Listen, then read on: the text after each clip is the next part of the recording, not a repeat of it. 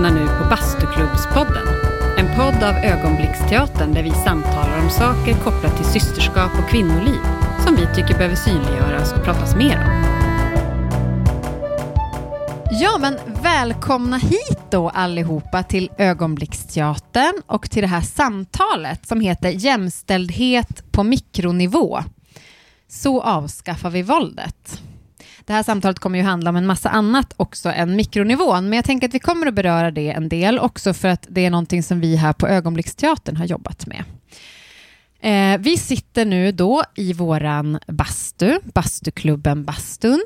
Eh, och här utanför så sitter folk i våran verkstad och tittar på oss och lyssnar på ljudet genom mikrofoner.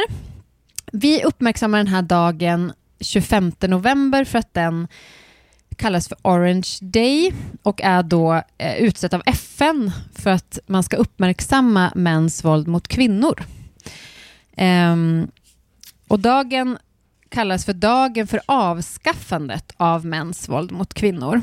Och orange är färgen för att den är ljus och optimistisk, läste jag. Att det är därför det är just orange.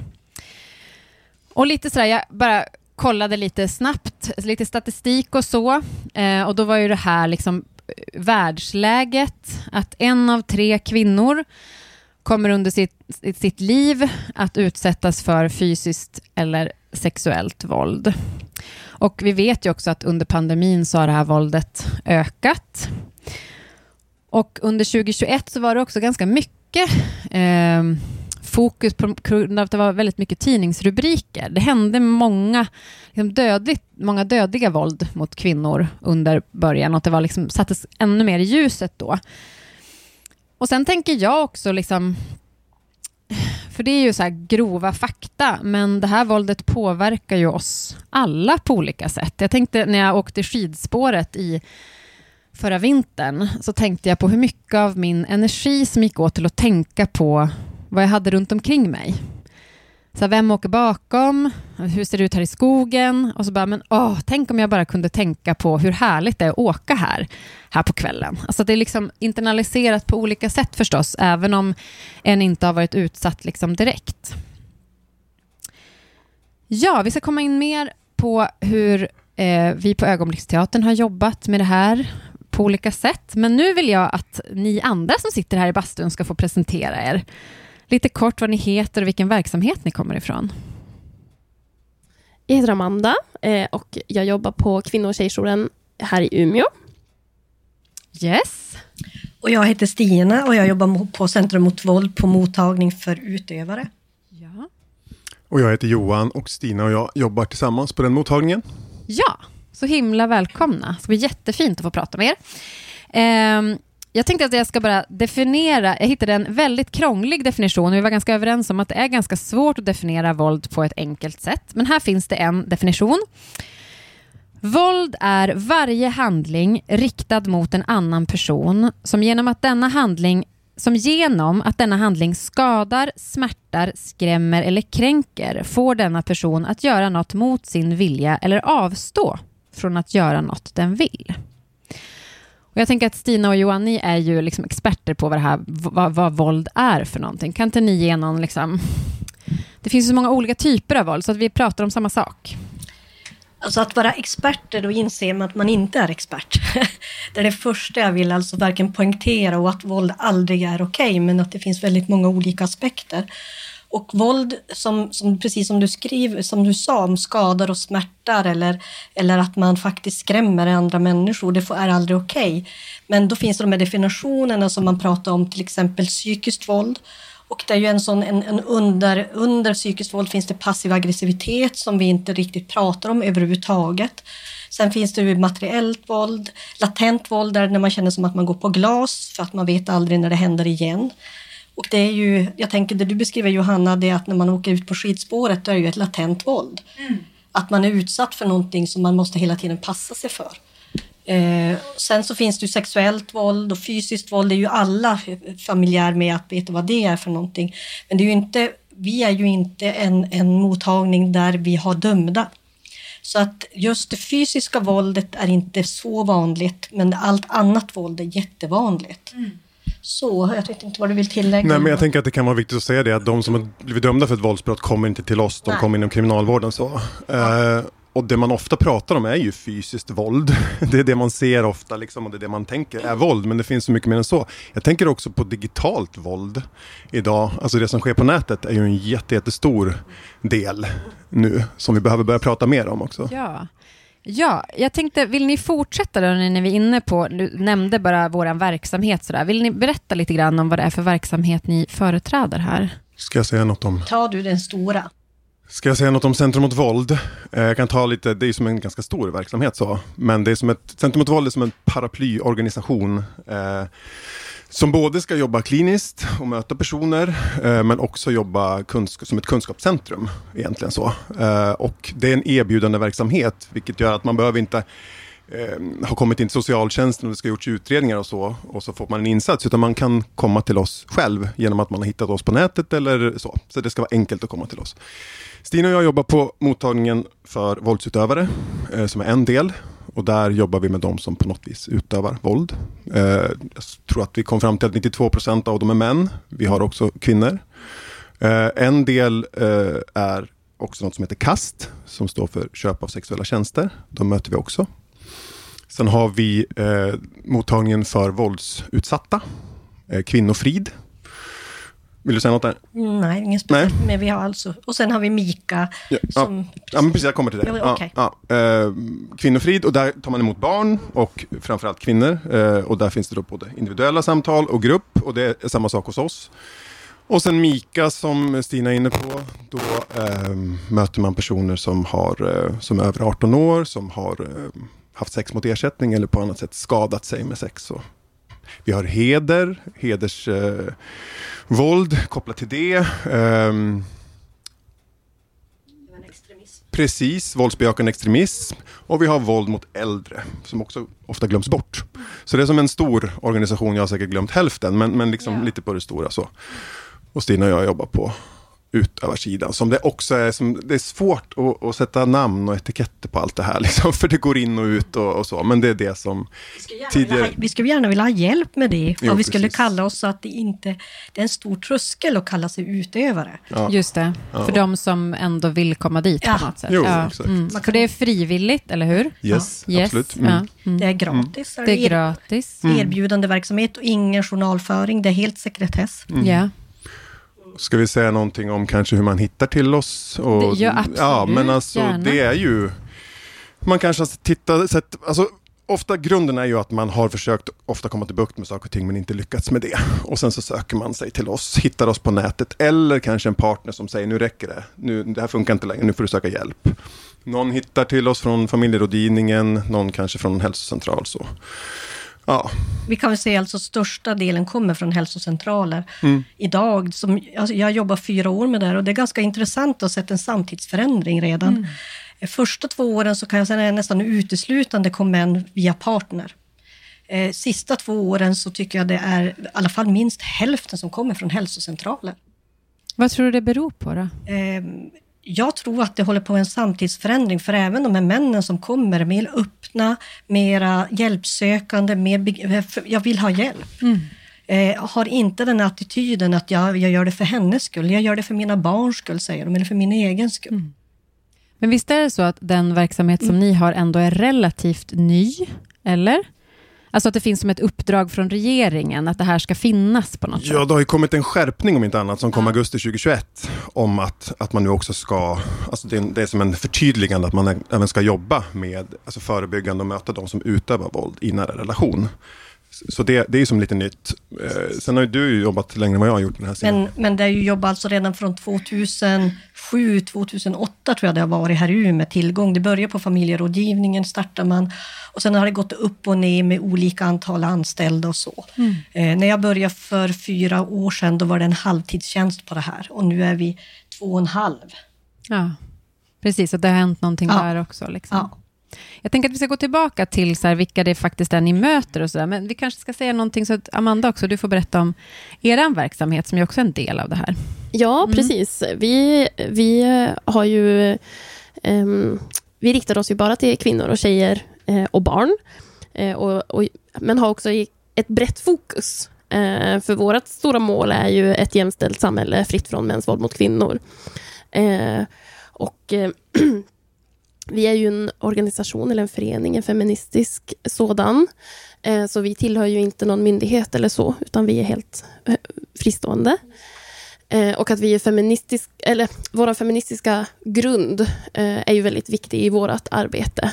Vilket innebär att vi, vi erkänner det här könsbaserade våldet och ser det som liksom en nyckel i att, att komma vidare i arbetet. Mm. Att bekämpa mäns mm. våld mot kvinnor. Um, och ja, som sagt jobbar vi också ganska brett med både stöd och skydd, uh, men också med påverkan och prevention. Och vad kan stöd vara för någonting då? Stöd kan vara samtal. Uh, vi har väldigt många uh, kvinnor, och tjejer och barn som kommer till oss på samtal, träffar oss i våra lokaler för att prata och på mm. annat sätt, liksom, um, vi kan stötta dem på mm. olika sätt. Mm. Vi har kontakt med ungefär 400 kvinnor, tjejer, barn varje år. Ehm, så att, eh, och då är det ju inte bara hos oss såklart, också på telefon men och i vårt skyddade boende, som är den här skyddsdelen. Då. Mm. Just det. Men då är, hjälp mig att förstå, ni är liksom inte en del av så Umeå kommun? Nej, Nej. exakt. Utan vi är vår egen förening. Mm. Eh, och här i Umeå eh, grundades kvinnojouren 79, så att det är över 40 års arbete. Och hur hittar då liksom de här kvinnorna till er? Eh, via internet eller liksom kompisar, mm. men ibland, precis som för er, via hälsocentralen, att man blir hänvisad av eh, en, en myndighet, socialsekreterare eller läkare.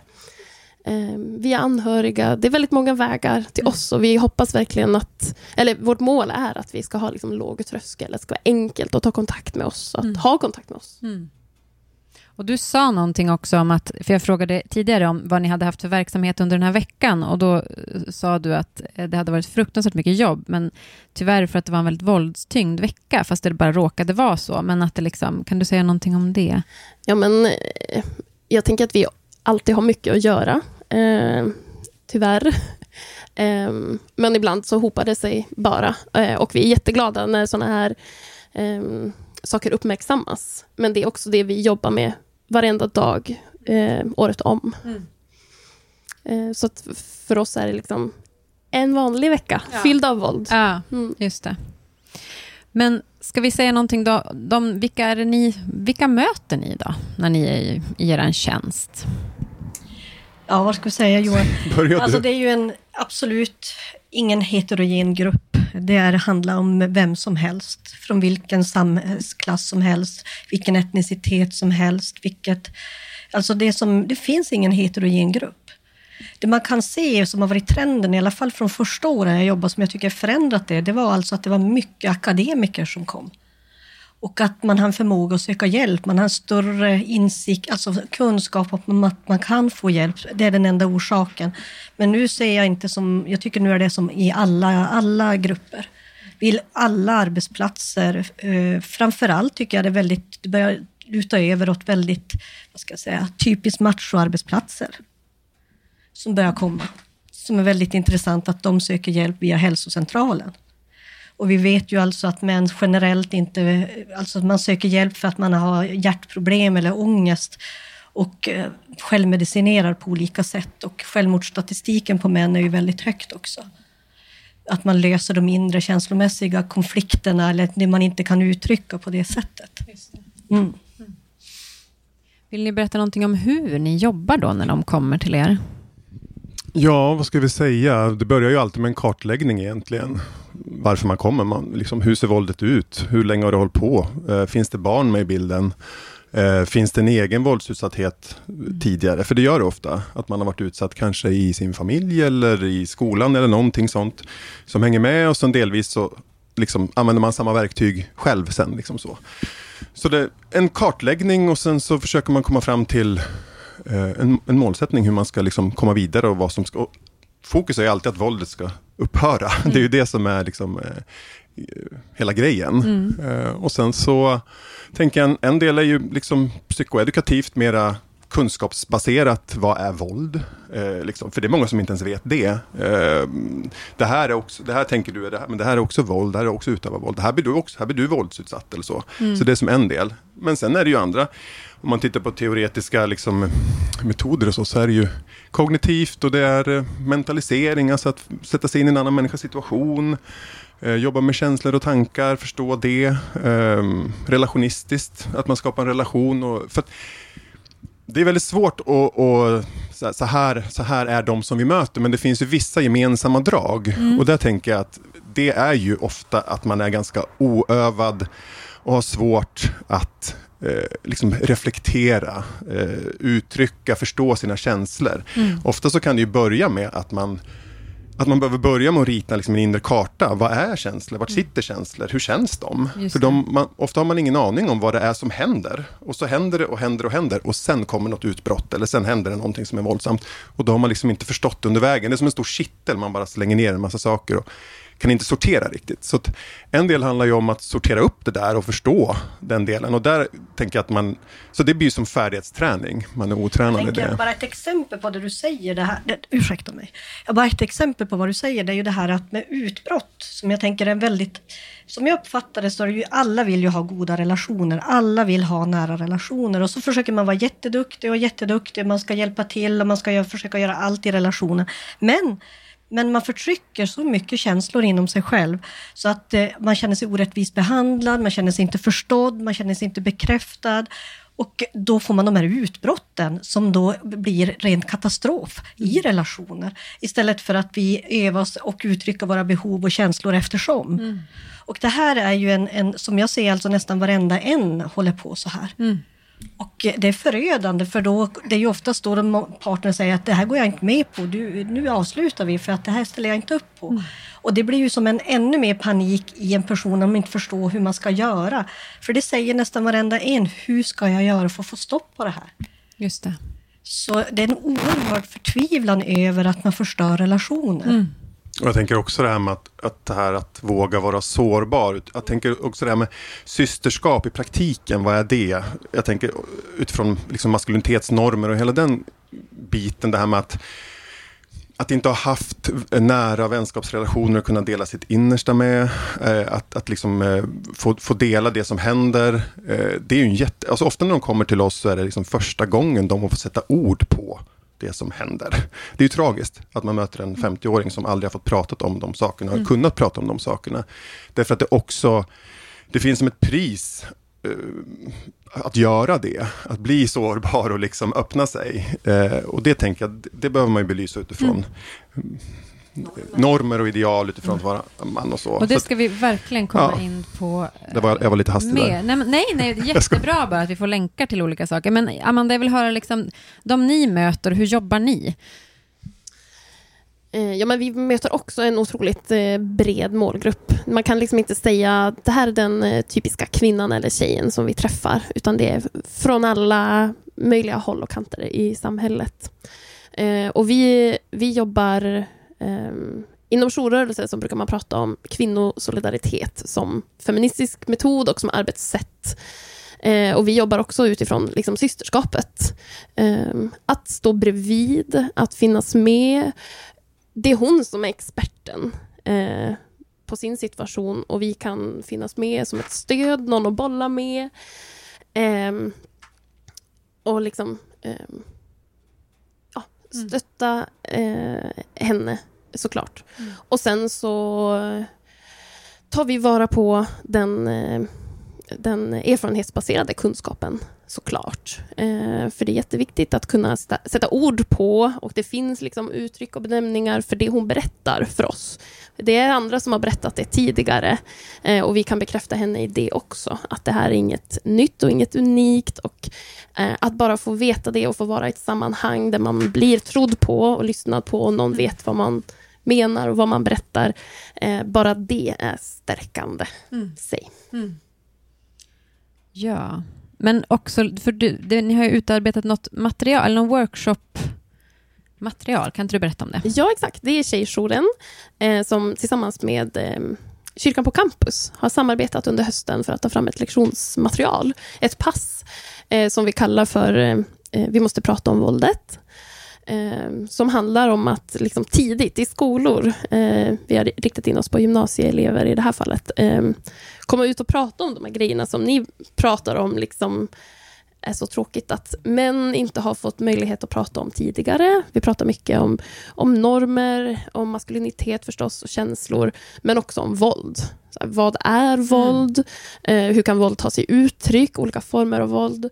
Eh, konsekvenserna av våld. Hur kan det kännas att vara utsatt eh, för våld? Um, och framförallt så, så vill vi liksom skapa ett samtal. Mm. Uh, det ska vara interaktivt, eller de här passen är interaktiva. Liksom mycket värderingsövningar uh, och samtal, för vi tänker även där att liksom, de här eleverna är ju experterna på hur våldet ser ut bland dem. Mm.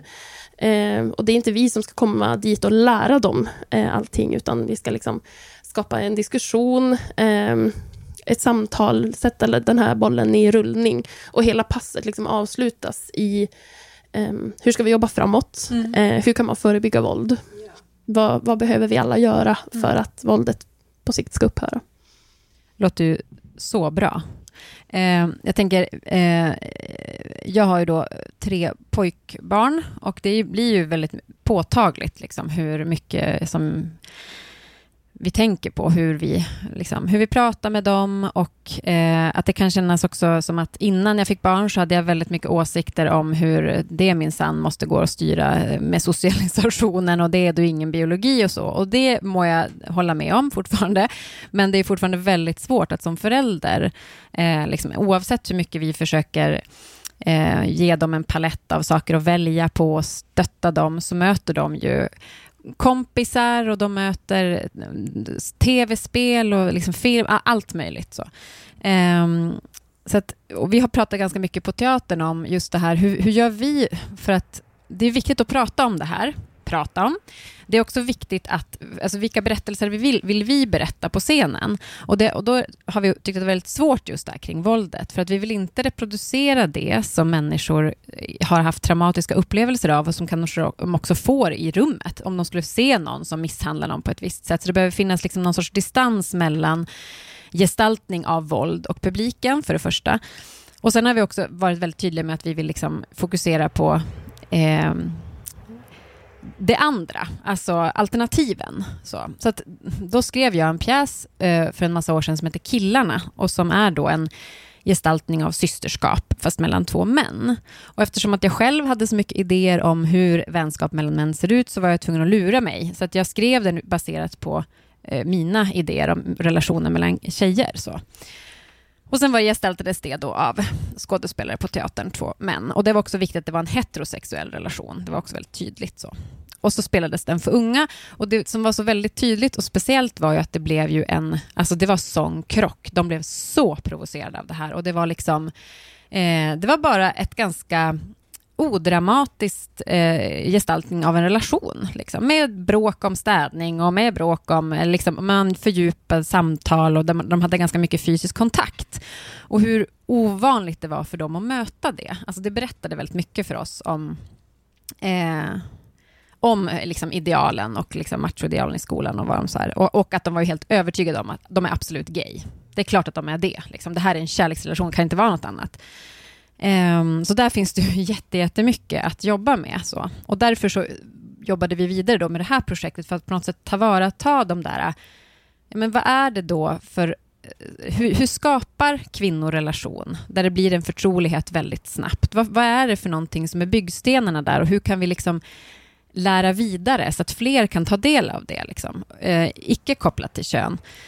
Um, och då var det också så här, men om man sitter i bastu så blir man ju lite varm. Nu är det lite kallt här, känner ni det? Det är inte, super, det är inte supervarmt, vi skulle kunna öka på den där lite. Jag tror att den är här under nämligen. Ska se. Ska se så kanske, vi får se. Eh, nej men just att, så här, att miljön också, att, liksom, ja men eh, det här, att skapa det här trygga rummet där det ska gå att liksom prata och det är oftast könsseparatistiskt att sitta i en bastu också, så det blir ju som ett speciellt rum. Och då gjorde vi, apropå det ni har pratat om också, så gjorde vi en kortlek med eh, frågor som det inte går att svara, svara liksom ja eller nej på, utan som är mer så fördjupade. Eh, jag tänkte att jag ska läsa upp några av de frågorna och få se vad ni tänker om det. Eh, vad drömmer du om? Till exempel en sån fråga. Vad är ett tryggt rum för dig? Tar någon hand om dig i ditt liv just nu? På vilket sätt i så fall? Vad har du varit med om som du skulle vilja att fler visste om? Och vad finns det som begränsar ditt liv? Hur tar du hand om dig själv? Vad sörjer du i livet? Eh, och sen så var det en, flera olika frågor som är mer liksom väldigt eh, små, men som kan handla om vardagen och sådär. För att min upplevelse är också att jag övade så mycket på det här. Det är det här jag menar med mikronivån. Liksom. Att verkligen öva på små saker som vi gör varje dag. Och som jag tänkte som jag hade så mycket träning av när jag gick i högstadiet. Men det fanns ju inte i skolan. Det gjorde jag ju på fritiden för att det bara var något jag var intresserad av. Men vad, vad tänker ni om, om detta?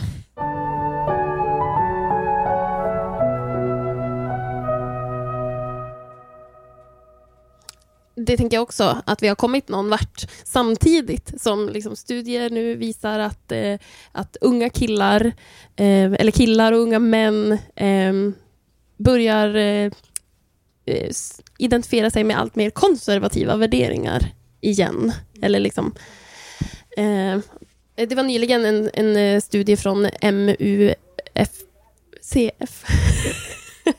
Anna nickar i publiken, tack. Eh, som visade siffror på det. Eh, och liksom, sympatiserar man med konservativa ideal, värderingar, tankar eh, så är man också mer benägen att använda våld. Det finns ett liksom, samband mellan dem. Um, och jag tänker att en sån här sak som den här kortleken till exempel är ju superviktig i liksom, samtalet. Att um, ja, men man kan känna förtrolighet mellan varandra och bygga fina relationer som inte behöver mm, mm, liksom bygga på det här eh, på gamla eh, ideal eh, om hur en man ska vara, till exempel. Mm. Bete sig, vilka förväntningar som finns på en man. För det, den normen har ju varit otroligt snäv. Eh, och det får ju konsekvenser förstås. Eh, mm. Ja jag vet inte jag hade, nej, men, vart jag skulle komma med det. det var nej, men du, du, kom, du kom någonstans med det, men jag tänker, och det är ju liksom strömningen i samhället i stort, och det kan man ju göra eh, mig väldigt rädd. Alltså jag tänker så här, vilken, vilken regering vi har fått och liksom vad de satsar på. Alltså det är ju inte liksom de mjuka eh, värdena som handlar om miljö och klimat, och liksom, eh, utan det är hårdare straff. Alltså det är väldigt så konservativ eh, idé om hur man ska lösa problem. Eh, Ja, men för jag tänker också att vi ska ju hinna liksom tänka framåt i det här samtalet. Mycket av handlar ju om så här, vad vill vi se? Vad, vad behövs liksom, utifrån det här dikotomiska? Alltså kan det ju vara, men också så här, ja, någonting har förändrats. Det finns en ung generation att jobba i skolan. Vad, vad har ni liksom, vad ser ni för behov? Jo, men jag tänkte på, jag blir jätteglad när du berättar om det där projektet. Därför att jag tänker att skolan är en jätteviktig del. Alltså våra barn och ungdomar går i skolan så många timmar varje dag. Och där är det jag har kompisar som är lärare också, vi har haft de här samtalen, att det är väldigt mycket teoretiskt. Alltså. Det är matte och det är NO och det är så här och ett plus ett blir två i stort sett.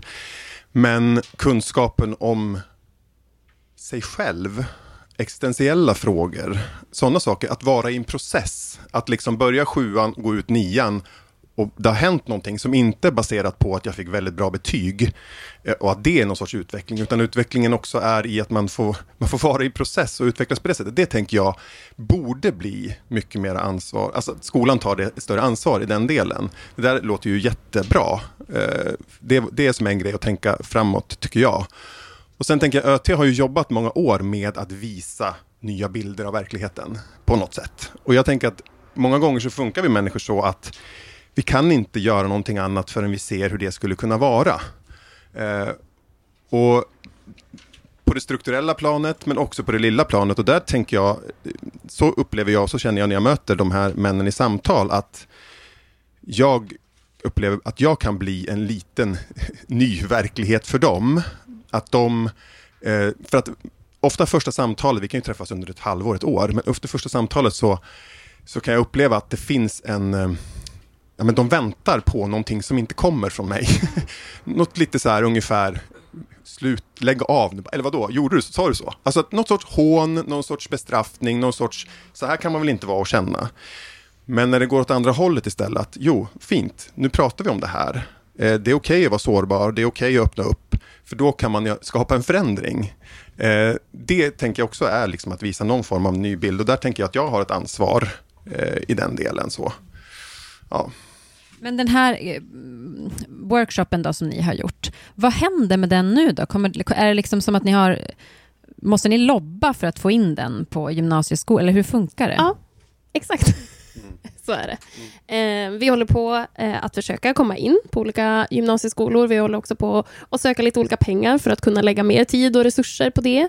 Eh, och i allra bästa fall liksom komma ut i länet i, i stort. Ehm, men ja, det, det krävs eh, lite tid och arbete för att komma ut med den här nu också. Mm. Men vi har testat den på en liten testgrupp av ungdomar vi hade. Um, och Det kändes fint och att vi liksom har tänkt rätt när vi har tänkt uh, hur den ska utformas. Så vi är jättepeppade på att komma igång. Ja, fattar det. Mm. För viljan finns, vill jag bara säga. Mm. När man, alltså jag tänker till killarna, jag skulle ju egentligen spela en av de rollerna i den föreställningen och jag var ju med i någon sorts eh, arbete kring och då hade vi killmiddagar och reflektion, reflektionsgrupper liksom kring maskulinitet och så. Och när man skapar en trygg plats så, så finns det ett behov och en vilja att reflektera kring de här frågorna. Så det är därför liksom, man får inte glömma att man vill skapa en förändring också. Och man, men, men, men på andra sidan så står det ofta en ganska hård bestraffning och exkludering och priset är ganska högt. Så. Det är också vilken kontext, vilket sammanhang man är i. Män har oerhört olika kontexter och mer och mer tillåtelse. Och jag tänker det du beskriver den här utvecklingen till en mer konservativ utveckling. Vad handlar det om egentligen? Det är ju som någon slags backlash, att man känner att man tappar makten. Men vad är det för makt man tappar? Vad är det som man förlorar? Vad är det för någonting? Kan man reflektera över det?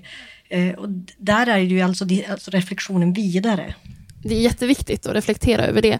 Och jag tänker att när man länge har haft en överordnad position i samhället till exempel, eh, så känns ju jämlikhet som ett förtryck. Mm. Eh, och kanske är det liksom något sorts resultat av det. Ja. Exakt, det är bara att hoppas att den backlashen liksom inte ligger så länge utan att den ändå eh, snabbt eh, förändras igen. Men jag tänker också att det kan vara svårt, tycker jag, att prata om de här sakerna utan att det reproducerar det en pratar om. För det är också som att man måste benämna grejer, man måste förtydliga och så plötsligt är man där liksom och, och, och gör liksom mer skada än nytta. Alltså jag tycker det är så himla... Jag tänker på barnböcker till exempel, där man känner så här, men jättebra försök men nu är det nästan som att du berättar mer att pojkar inte kan leka med barbisar än att eh, uppmuntra det. Apropå så här, var befinner vi oss i utopin och, och liksom utgår från det och där börjar vi jobba. Eller så här, okej, okay, vi har det här problemet. Där. Alltså, jag tycker det är jättesvårt. Vad, vad, vad tänker ni om det? Ja, men jag tänker att, att en sån grej, till exempel att killar leker med barbisar, det måste få finnas okommenterat också. Annars blir det precis som du säger, att det reproducerar liksom någonting, att det inte är, det inte är no, enligt normen. Um, och kanske kan en sån här grej att komma ut i skolor uh, bidra lite grann till det, om det liksom bara det bara ska finnas där. Eh, alla berörs, alla deltar. Det är inte riktat särskilt mot killar eller särskilt mot tjejer, utan det, det finns där och vi bara gör det. Mm. Mm. Mm. Jag får tankar kring just det här med förtryck av känslor. För att jag, alltså det män får lära sig det är att förtrycka sina känslor. Det finns okej, okay, att vara arg, det är okej. Okay. Det är det mest okej okay mm. grejen, känsla för män. Och att lära sig att, jag, bruk, alltså jag sitter ju med män och jobbar och terapeutiskt med det här, att man faktiskt inte förtrycker sina känslor. Låter man att de kan ebba ut och godkänna dem istället för att förtrycka dem så det blir som backlash igen, tillbaka i det här.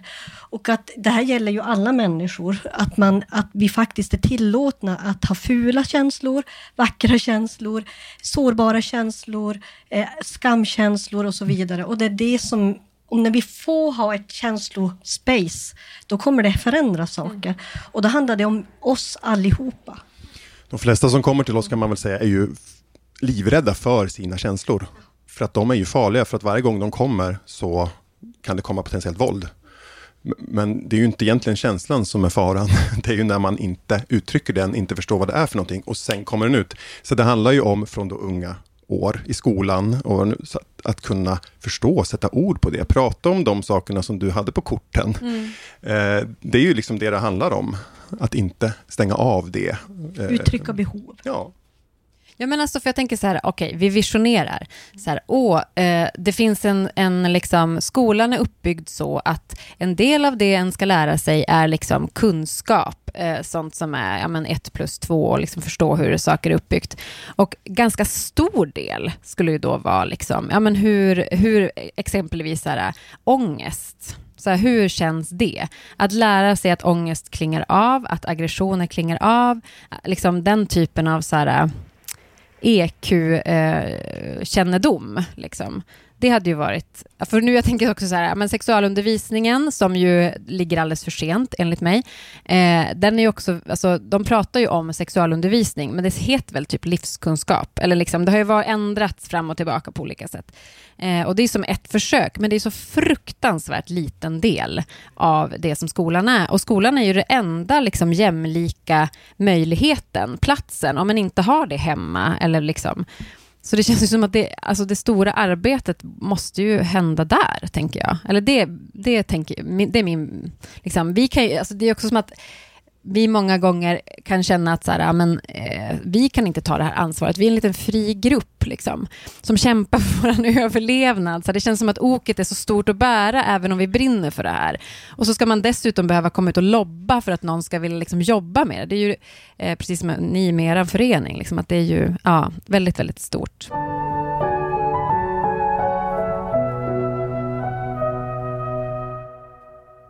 Men är det någonting annat, sådär, hålrum, luckor som ni upplever, alltså behov som, som finns, som ni märker som, som inte liksom tas tag i? Nej, jag bara satt och tänkte på intimitet. Alltså det är som en, också en väldigt viktig del i, i grupp som vi har, så är det, har, har vi ju sett till att det blir ett stort tema. Vad är intimitet? Intimitet är någonting annat än sex. Alltså det, det, är inte bara, för många av de som kommer, så det är ju liksom sex och det är allting, liksom det är återigen den här kitteln, Men vad, vad, vad är intimitet? Att det är också ett stort app på skolor. Att börja tidigt med vad är intimitet, samtycke, hela den liksom biten. Um, och, att, och det börjar också, liksom, att kunna respektera någon annans gränser, då bör man också respektera sina egna och inte, alltså allting hänger ju ihop. Uh, så att, ja. Jag vet inte om det fanns en konklusion, men, Nej, men intimitet. Eh, precis. Jobb kring det. Jag har också kollegor som jobbar med och möter unga, bland annat på BUP, eh, och som eh, inte vet vad de ska hänvisa när det finns liksom våld i eh, bland unga, alltså i, i relation till exempel.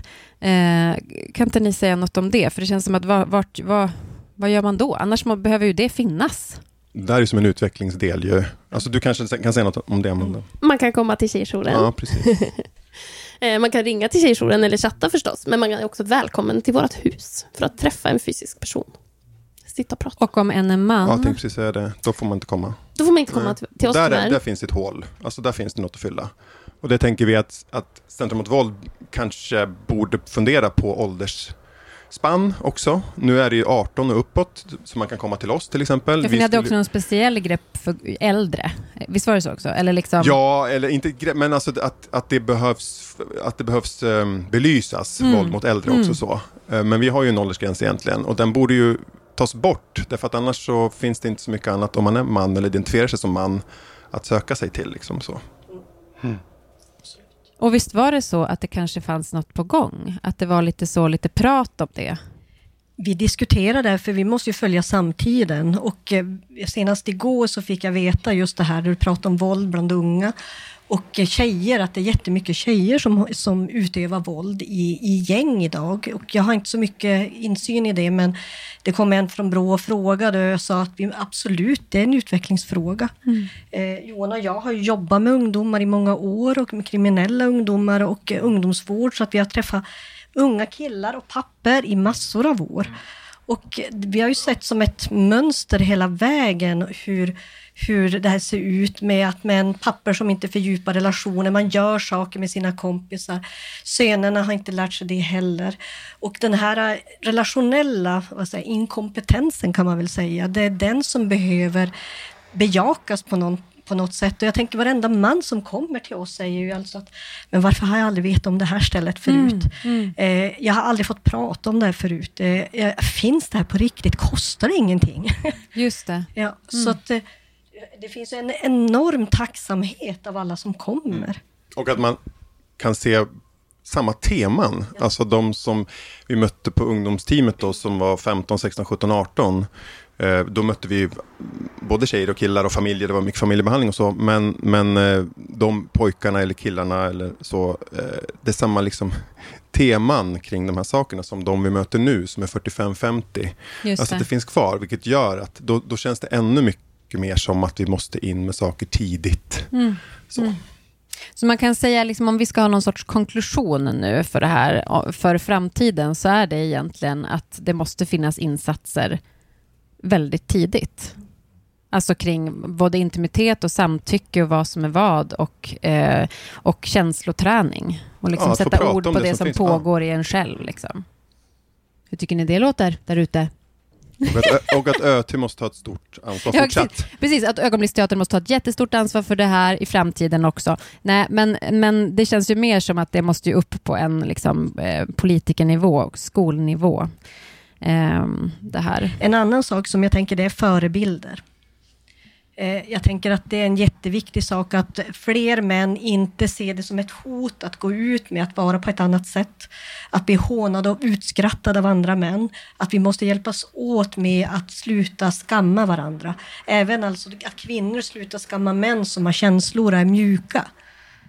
Det är som åt flera håll, för jag ser många som jag möter så kan det vara mjuka män som blir hånade för det och att de ska vara mer maskulina. Och så när de väl blir det så blir det tokigt det också. Så att det är som en mix av allt som möjligt som vi behöver som få tillåtelse. Ett komplext system alltihopa som vi skapar ja, men Precis som vi alla är en del av på olika sätt. Liksom. Och det behövs ju insatser på olika håll förstås. Um, men jag tänker att vi, om det inte finns fler frågor nu, så avslutar vi där. Och tack så jättemycket för att ni har varit med idag. Ni ska få mer varsin eh, publikation av Bastuklubben Mer hem eh, som tack. Fint.